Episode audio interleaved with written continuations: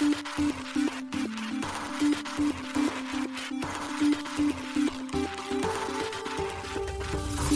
しい経済ニュース。この番組では現当社のメディア新しい経済が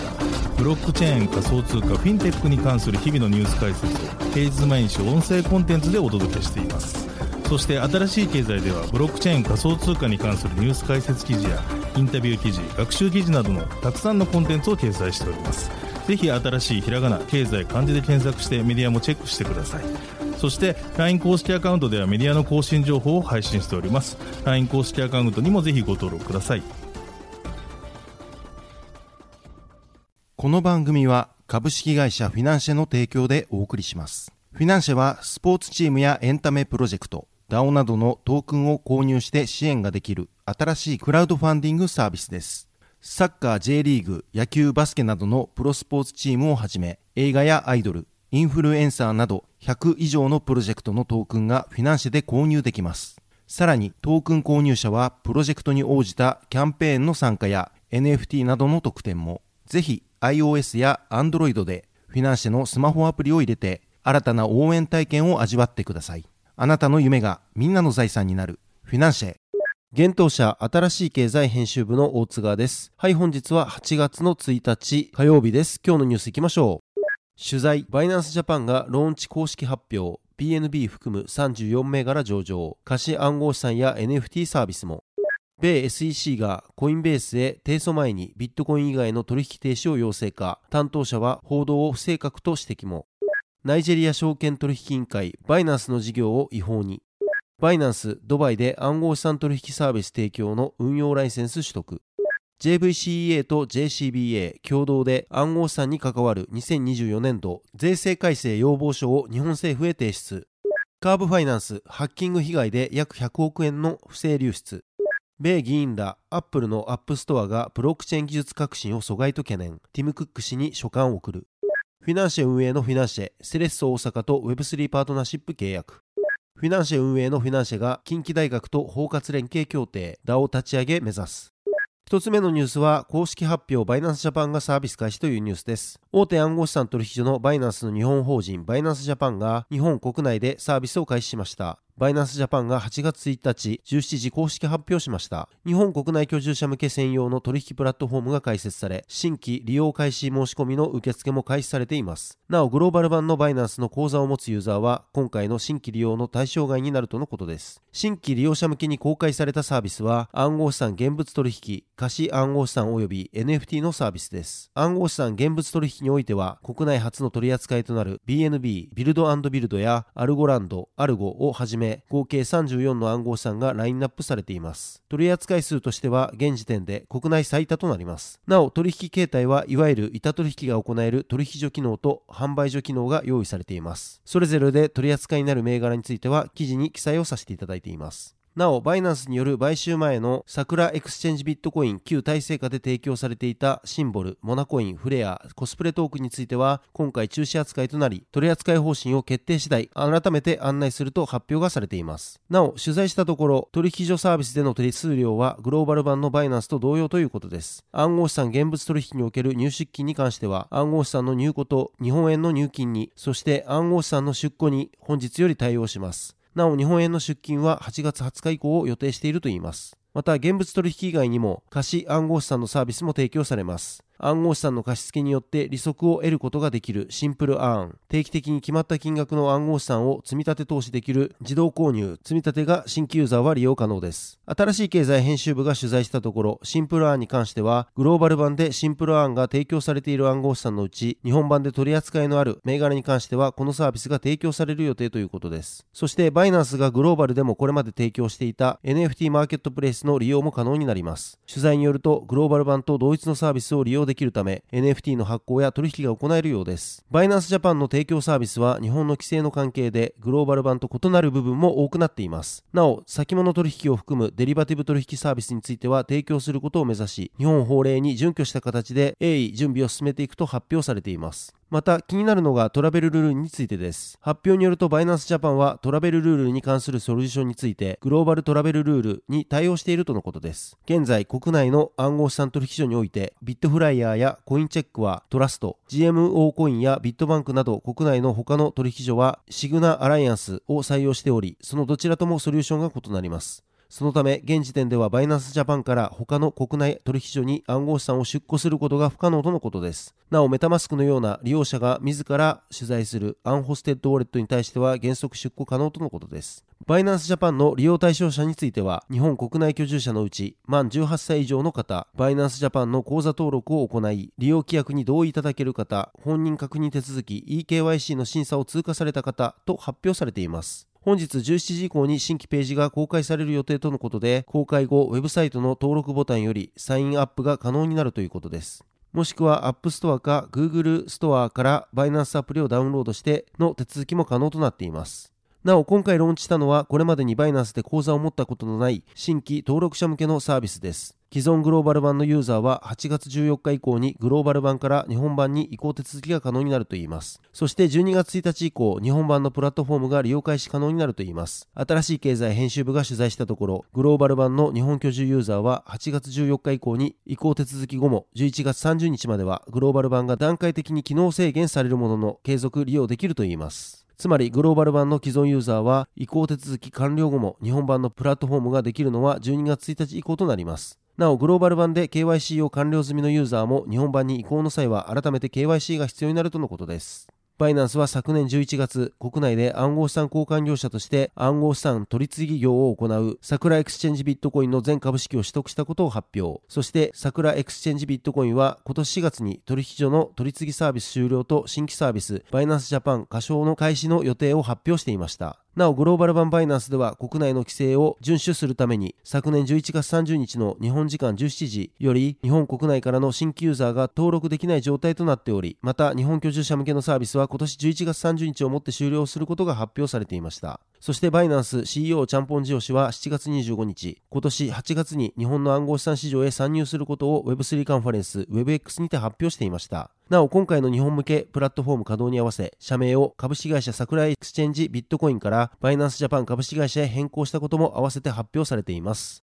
続いてのニュースは、米 SEC がコインベースへ提訴前にビットコイン以外の取引停止を要請か、担当者は報道を不正確と指摘もというニュースです。米証券取引委員会 SEC は6月、米大手暗号資産取引所のコインベースを提訴する前に、ビットコインを除くすべての暗号資産の取引を停止するよう、コインベースに要請していたようです。フィナンシャルタイムズがコインベースの CEO 兼共同創設者のブライアン・アームストロング氏の話として7月31日報じました。なお、この報道についてはコインベースの広報担当者が不正確であるとコメントしたことが海外 Web3 メディアのブロックワークスにて8月1日報じられています。7月31日のフィナンシャルタイムズ紙の報道によると、アームストロング氏は、あの時点では選択の余地はありませんでした。ビットコイン以外の全ての資産を上場廃止にすることは法律で定められていることではありませんが、実質的に米国における暗号資産業界の終焉を意味するものでしたと語っていたとのことです。また、アームストロング氏は、それは簡単な選択でした。法廷に行き、裁判所が何というか見極めましょう、と続けています。SEC はコインベースが未登録で取引所を運営しているとして、これが違法運営に当たると非難していました。また、コインベースはソラナ、カルダノ、ポリゴンなどのトークンも含む登録されるべき証券である少なくとも13の暗号資産を取引していたと主張しました。SEC はフィナンシャルタイムズ紙に対し、執行部門が暗号資産の上場廃止を企業に正式に要請することはないと述べました。フィナンシャルタイムズ紙は SEC の言葉を引用し、調査の過程でスタッフは証券取引法の下で委員会に問題を提起する可能性のある行為について独自の見解を示すことがあると述べています。フィナンシャルタイムズ紙の報道に対し、コインベースの広報担当者は、SEC がビットコイン以外の全ての資産が証券であるという立場を示したことはなく、SEC のスタッフは委員会全体の投票なしに記事で示唆されているような正式な要請を行うことはないと述べました。また、コインベースの広報担当者は、私たちは SEC との協議を続けているが、透明で公正なルールメイキングと議会の措置が、米暗号資産ユーザーと暗号資産経済を構築している米国企業にとって最善の道であると信じていると広報担当者は付け加えました。SEC は6月に大手暗号資産取引所バイナンスを提訴しており、両提訴は SEC のゲイリー・ゲンスラー委員長が暗号資産業界に対する管轄権を主張する一環として行われました。ゲンスラー委員長は暗号資産業界を米国の資本市場に対する投資家の信頼を損ねるワイルドウエスト、西部開拓時代と位置づけています。暗号資産取引業者は SEC の規則は不明瞭であり、SEC が規制しようとしているのは行き過ぎだと述べています。SEC はロイター通信の取材に対し、すぐにはコメントに応じませんでした。コインベースはこのフィナンシャルタイムズ紙の報道について重要な文脈を省略し不正確な表現を用いた報道であるとブロックワークスに8月1日語りました。報道によればコインベースの広報担当者は SEC が訴訟に先立って特定の暗号資産の上場廃止を要求したことはなく記事内で SEC もそのことを認めているとコメントしたといいます。また、コインベースはフィナンシャルタイムズ紙の報道について、SEC との会話に関する重要な文脈を省略したものであり、SEC がコインベースに取引停止を命じたことを暗示していると指摘しました。元記事では、アームストロング氏がフィナンシャルタイムズ紙に対し、SEC がビットコイン以外の全ての資産は証券だと述べた後、ビットコイン以外の全ての資産を上場廃止する必要があると述べたとされていました。しかし、コインベースの広報担当者によれば、このような要請は SEC スタッフの多数決を経てのみ行うことができると主張。SEC の広報担当者も、スタッフが暗号資産の上場廃止を企業に求めることはないとし、調査の過程で証券取引法に照らした際に、どのような行為が SEC に疑問を投げかける可能性があるかについて、職員が独自の見解を共有することはあると述べています。なお、アームストロング氏は記事執筆時点の2023年8月1日13時30分時点において、このフィナンシャルタイムズ紙の報道についてツイートなどの反応は見せず、沈黙している状況です。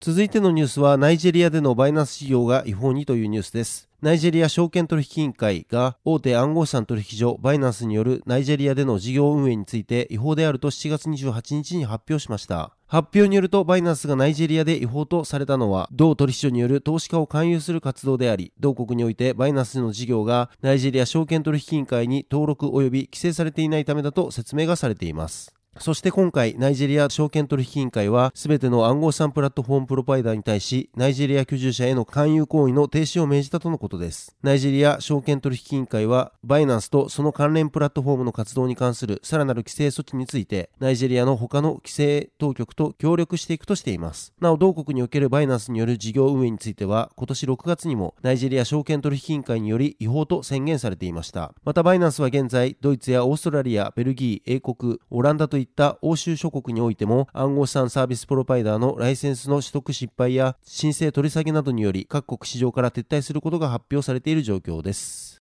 続いてのニュースは、バイナンス、ドバイで暗号資産取引サービス提供の運用ライセンス取得というニュースです。大手暗号資産取引所バイナンスがドバイ首長国で暗号資産取引サービスを提供するための運用ライセンスを取得したことを7月31日発表しました。今回バイナンスが取得したライセンスは運用 MVP ライセンスです。同ライセンスはドバイの規制当局であるドバイ暗号資産規制機関 VARA より付与されました。なお VARA は今年3月9日に交付されたドバイ暗号資産規制法により設置された暗号資産事業に関するする規制当局です。ドバイを含むアラブ首長国連邦 UAE の暗号資産サービスプロバイダーのライセンス発行やコンプライアンス体制監督をするほか、暗号資産取引所とサービスプロバイダーを規制して消費者保護を確保しています。バイナンスは昨年3月、BARA より暗号資産サービスプロバイダーとしての暫定承認のライセンスを取得。同年9月には顧客の資産を現地で保管するための国内銀行口座の開設、暗号資産取引業者の運営、決済、保管サービスの提供が許可される準備 MVP ライセンスを承認されていました。今回の取得により、バイナンスはドバイにおける取引所サービス及びブローカーディーラーサービスを含むサービスを機関投資家及び的確な個人投資家に提供することができるようになったとのことです。なお、バイナンスの発表によれば、運用 MVP ライセンスを取得した取引所はバイナンスが初とのことです。バイナンスは声明にて、2022年に付与された暫定承認ライセンスから運用 MVP ライセンスへの移行は、ドバイの的確なユーザーが政府間金融活動作業部会に準拠した VARA 指定の基準の下で、バーチャルアセットを法定通貨に安全に変換する機能を含む許可されたサービスにアクセスできるようになることを意味すると述べています。MVP ライセンスはドバイにおける暗号資産に関するサービス提供を行うにあたり取得するべき免許です。同ライセンスには3段階のプロセスがあり、暫定承認ライセンスから始まり、準備ライセンスに続き、運用ライセンスで最終となります。なお、暗号資産の活動ライセンスとしては、7つの区分が規制対象となっています。これには、アドバイザリー、ブローカーディーラー、カストディー、交換業、レンディング、移転、決済、管理、投資サービスがあります。暗号資産取引所 OKX は昨年7月に MVP の暫定ライセンスを取得、6月15日には準備ライセンスを取得しています。また、暗号資産取引所クリプト .com も昨年6月に暫定ライセンスを取得した後、今年3月に準備ライセンスを取得しています。また、機関投資家向けに暗号資産などのデジタル資産のカストディサービスを提供する狛犬も、昨年7月に取得した暫定ライセンスに続き、同年11月に準備ライセンスをを取得しました。なお、これにより狛犬は VARA から MVP ライセンスの認可を受けた初の機関投資家向けデジタル資産カストディアンとなりました。続いてのニュースは JVCA と JCBA が暗号資産に関わる2024年度税制改正要望書提出というニュースです。日本暗号資産取引業協会 JVCEA と日本暗号資産ビジネス協会 JCBA が共同で暗号資産に関わる2024年度税制改正要望書を取りまとめ7月31日付で金融庁をはじめ政府関係省庁へ提出したことを発表しました。本年度は分離課税、法人税、資産税、暗号資産同士の交換についての要望が行われています。なお JVCEA は暗号資産交換業及び暗号資産関連デリデリバティブ取引業の自主規制団体です。資金決済法に基づく認定資金決済事業者協会と金融商品取引法に基づく認定金融商品取引業協会を兼ねています。また JCBA はパブリックブロックチェーン及び Web3 のエコシステムを構築するステークホルダーが日本国内において暗号資産、NFT、ステーブルコインなどのデジタル資産に関するビジネスを行うための環境整備を目的とする会員組織です。両協会は今回の要望書提出にあたり2023年の税制改正で自社発行暗号資産に関わる法人税の改正がなされたもののその他未だ残る税制面の課題が起業家利用者の障壁となり利活用の遅れや人材の海外流出を生じさせていると主張しています。なお、7月27日には、一般社団法人日本ブロックチェーン協会 JBA が暗号資産に関わる税制改正要望を日本政府に提出したことを発表しています。JBA が要望したのは、第三者発行による暗号資産を保有する法人への期末含み益課税の撤廃、申告分離課税損失の繰越控除の導入、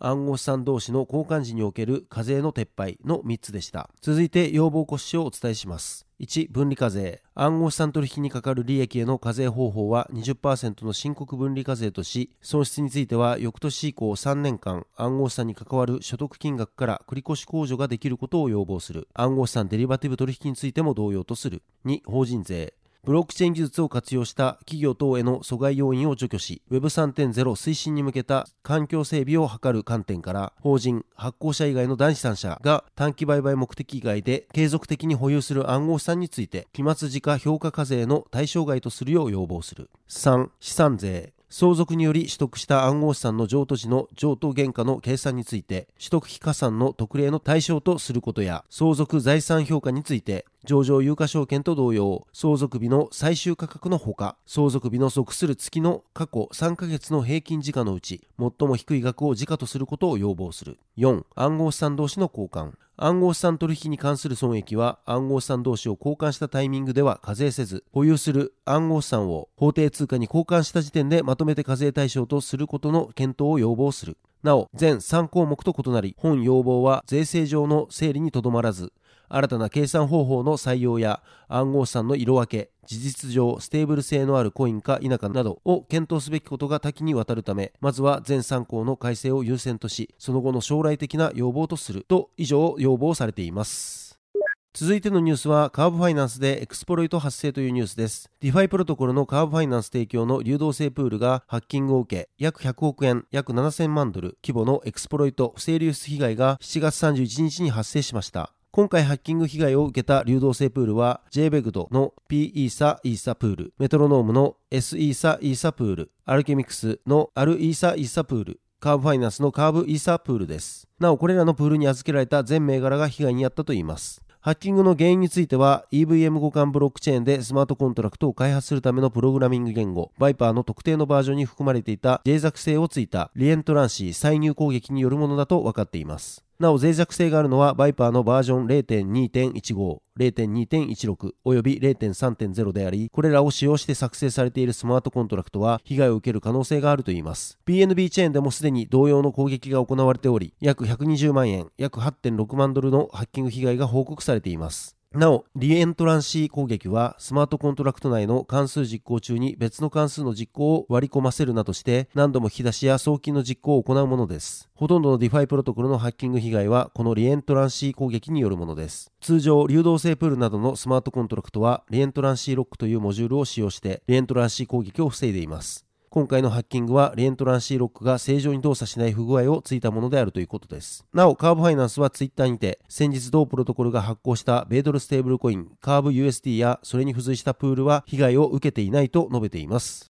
続いてのニュースは、米議員らアップルのアップストアがブロックチェーン技術革新を阻害と懸念、ティム・クック氏に書簡を送るというニュースです。米下院議員らが米アップル CEO のティム・クック氏へアップストア規約がイノベーションを阻害しているのではないかとの懸念を示す書簡を7月28日送りました。なお同書簡はイノベーションデータ商業委員会委員長のガス・ビリラキス下院議員と幹部メンバーのヤン・シャコウスキー下院議員によるものです。議員らは書簡にて、アップルのアップストア規約が分散型台帳技術や NFT などの技術発展を阻害していないかとの懸念を示しています。具体的には、アップルが市場支配力を利用して、意図的に選択肢を制限し、ユーザーエクスペリエンスを犠牲にしてイノベーションを抑制したり、ルールをアップストアに導入することで利益を最大化しようとしていないかとの懸念を挙げました。また議員らは、アップルが恣意的かつ一方的に一連の技術的、体験的制限を適用しており、私たちの体験を向上させるアップグレードを日常的にブロックしていると指摘。特にアップルはアップストアのガイドラインを利用して自社の利益を増大させ、ブロックチェーンや NFT、その他のブロックチェーン関連技術におけるアプリの有用性を低下させているようだと非難しました。議員らは Apple が App Store ガイドラインを利用して企業にアプリのライトバージョンを強制的に提供させることで暗号資産関連アプリの実用性を低下させているように見えると指摘。その例として大手暗号資産取引所のコインベースの事例を挙げています。コインベースは2022年12月、Apple が iOS のウォレットアプリから NFT 送金を削除するよう強制したと非難。コインベースは Apple が App Store の規約を引用し、NFT 送金に関するするガス代の30%徴収を要請していると訴えました。コインベースはこれについて NFT とブロックチェーンの仕組みを理解している人にとってこれは明らかに不可能だとツイートしました。このことを受け議員らは NFT に関するアップストアの規約を遵守するため、企業はアプリのライトバージョンを展開せざるを得なかったと主張しています。また議員らは、 Play to Earn ゲームの先駆者、アクシーインフィニティが iOS の重要性を認識していることを例に挙げ、Apple がブロックチェーン、NFT、その他の分散型台帳技術などの革新的な新技術をサポートすることで、これらの技術における米国のリーダーシップが確固たるものになる可能性があると指指摘しました。アクシーインフィニティは今年5月、ブロックチェーンカードゲームアクシーインフィニティオリジンズの iOS 版を公開したことを発表。しかし、App Store の規約に準拠する必要があるため、iOS 版オリジンズではゲーム内で獲得できる暗号資産スムースラブポーションをゲーム内で獲得はできますが、報酬としては受け取れないなどの制限があることも合わせて発表していました。また、議員らは同書面にてクック氏に対し、App Store の規約やレビューに関する21の質問も投げかけています。具体的には、規約違反に対する具体的な対処や、アップストア上のアプリの監査頻度、各アプリに重大な脆弱性がないか審査しているか、また、アップルがブロックチェーンや関連技術を使ったアプリの開発を計画しているかなどの質問が挙げられています。また、議員らは同質問へ2023年8月14日午後5時までに回答するようクック氏に求めています。なお議員らは以前、TikTok や中国の他のアプリに関する App Store の規約に関して、Apple に同様の書簡を送っていました。続いてのニュースは、フィナンシェ運営のフィナンシェ、セレッソ大阪と Web3 パートナーシップ契約というニュースです。トークン発行型クラウドファンディングサービスフィナンシェ運営のフィナンシェがセレッソ大阪との Web3 パートナーシップ締結の Web3 パートナーシップ契約の締結を8月1日発表しました。フィナンシェはセレッソ大阪が新設した Web3 パートナーになることで NFT やトークンの発行を含む新たなサービスの開発や Web3 の思想を活用した新たなファン体験の創出、ファンエンゲージメント向上のモデル開発などに向けた検討を共同で進めていくとのことです。フィナンシェの持つスポーツやエンタメ、地域創生領域でのトークン及び NFT の企画開発支援にて培ったノウハウや知見を活かし取り組んでいくとしています。なお、フィナンシェは今回の発表と同日、近畿大学との包括連携協定の締結を発表しています。学生、卒業生、研究者、地域の方々の継続的な交流を促進する DAO のコミュニティ立ち上げを目指すとのことです。また、7月25日には TIS インテックグループの TIS との資本業務提携をフィナンシェは発表しており、この提携により金融包摂と地域課題解決などを主要テーマとした同社サービスのさらなる拡大に努めるとしています。続いてのニュースは、フィナンシェ運営のフィナンシェが近畿大学と包括連携協定 DAO 立ち上げ目指すというニュースです。トークン発行型クラウドファンディングサービスフィナンシェ運営のフィナンシェが近畿大学との包括連携協定の締結を8月1日発表しました。この協定は情報技術による教育、研究、学生サービスなどの充実及び人材の育成を目指すものとなるといいます。なお、フィナンシェが大学と包括的連携協定を結ぶのは初の事例になるとのことです。そして今回の包括連携協定締結を契機として両者の知見を結集し、学生、卒業生、研究者、地域の方々の継続的な交流を促進する DAO のコミュニティ立ち上げを目指すとのことです。また Web3 を活用した教育、研究、学生サービス等の充実及び人材の育成、社会への貢献の新たなモデルケースの確立を目指すとのことです。DAO 型コミュニティ立ち上げの第一歩として、近畿大学発ベンチャー企業支援プログラム、キンキュバに参加する学生に向けて、DAO 型コミュニティやトークンの仕組みに関するセミナーを開催し、同世代の技術を用いた企業への意欲がある学生を募るとのことです。はい、本日のニュースは以上となります。そして本日新しいコンテンツ出ておりますので公開させていただきます。デジタルテクノロジー図鑑出版裏話とリサーチャー視点で見た Web3 の現在地、 Emoote コムギです。こちらは新しい経済によるオーディブル特別番組第40弾となっております。今回はシンガポール拠点の Web3 ファンド M と共同創業者の小麦氏にご出演いただきました。コムギ氏が上梓した書籍、次の世界を作るデジタルテクノロジー図鑑についてや、執筆の裏話、そして元暗号資産専門メディアの編集長で、現在リサーチャーの同氏が現在の Web3 をどう捉えているのかについて語っていただきました。こちらは新しい経済の記事より視聴が可能となっております。全編お聞きいただきたい方は Amazon Audible で、Audible 月額会員の方は無料でお聞きいただけます。はい、このように私たち新しい経済編集部では、ブロックチェーン暗号資産に関するニュースを平日毎日ラジオで配信をしております。本日ご紹介したニュースやコンテンツなどはすべてサイトの方に上がっております。ぜひサイトの方も見に来てください。新しいひらがな、経済漢字で検索して見に来ていただければと思います。それでは本日はありがとうございました。ありがとうございました。